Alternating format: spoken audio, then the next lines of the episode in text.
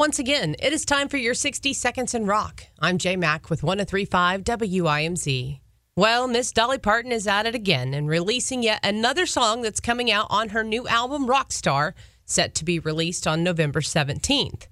This time, it's a cover of the Beatles song Let It Be, featuring Paul McCartney, Ringo Starr, Mick Fleetwood, and Peter Frampton.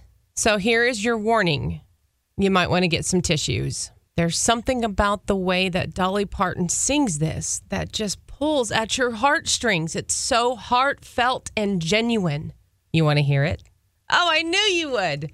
Right now, you can text the word Parton, P A R T O N, to 76622. So when I send it to you, I want you to listen to it and then send me another text message with your official review. Tell me what you think about it. Rockstar is Dolly Parton's 49th studio album, the first to be an official rock album, and the album is a result of her being inducted into the Rock and Roll Hall of Fame. The 30 track album Rockstar will be released on November 17th. And that, my friend, is your 60 Seconds in Rock. I'm Jay Mack with 1035 WIMZ Knoxville's Classic Rock.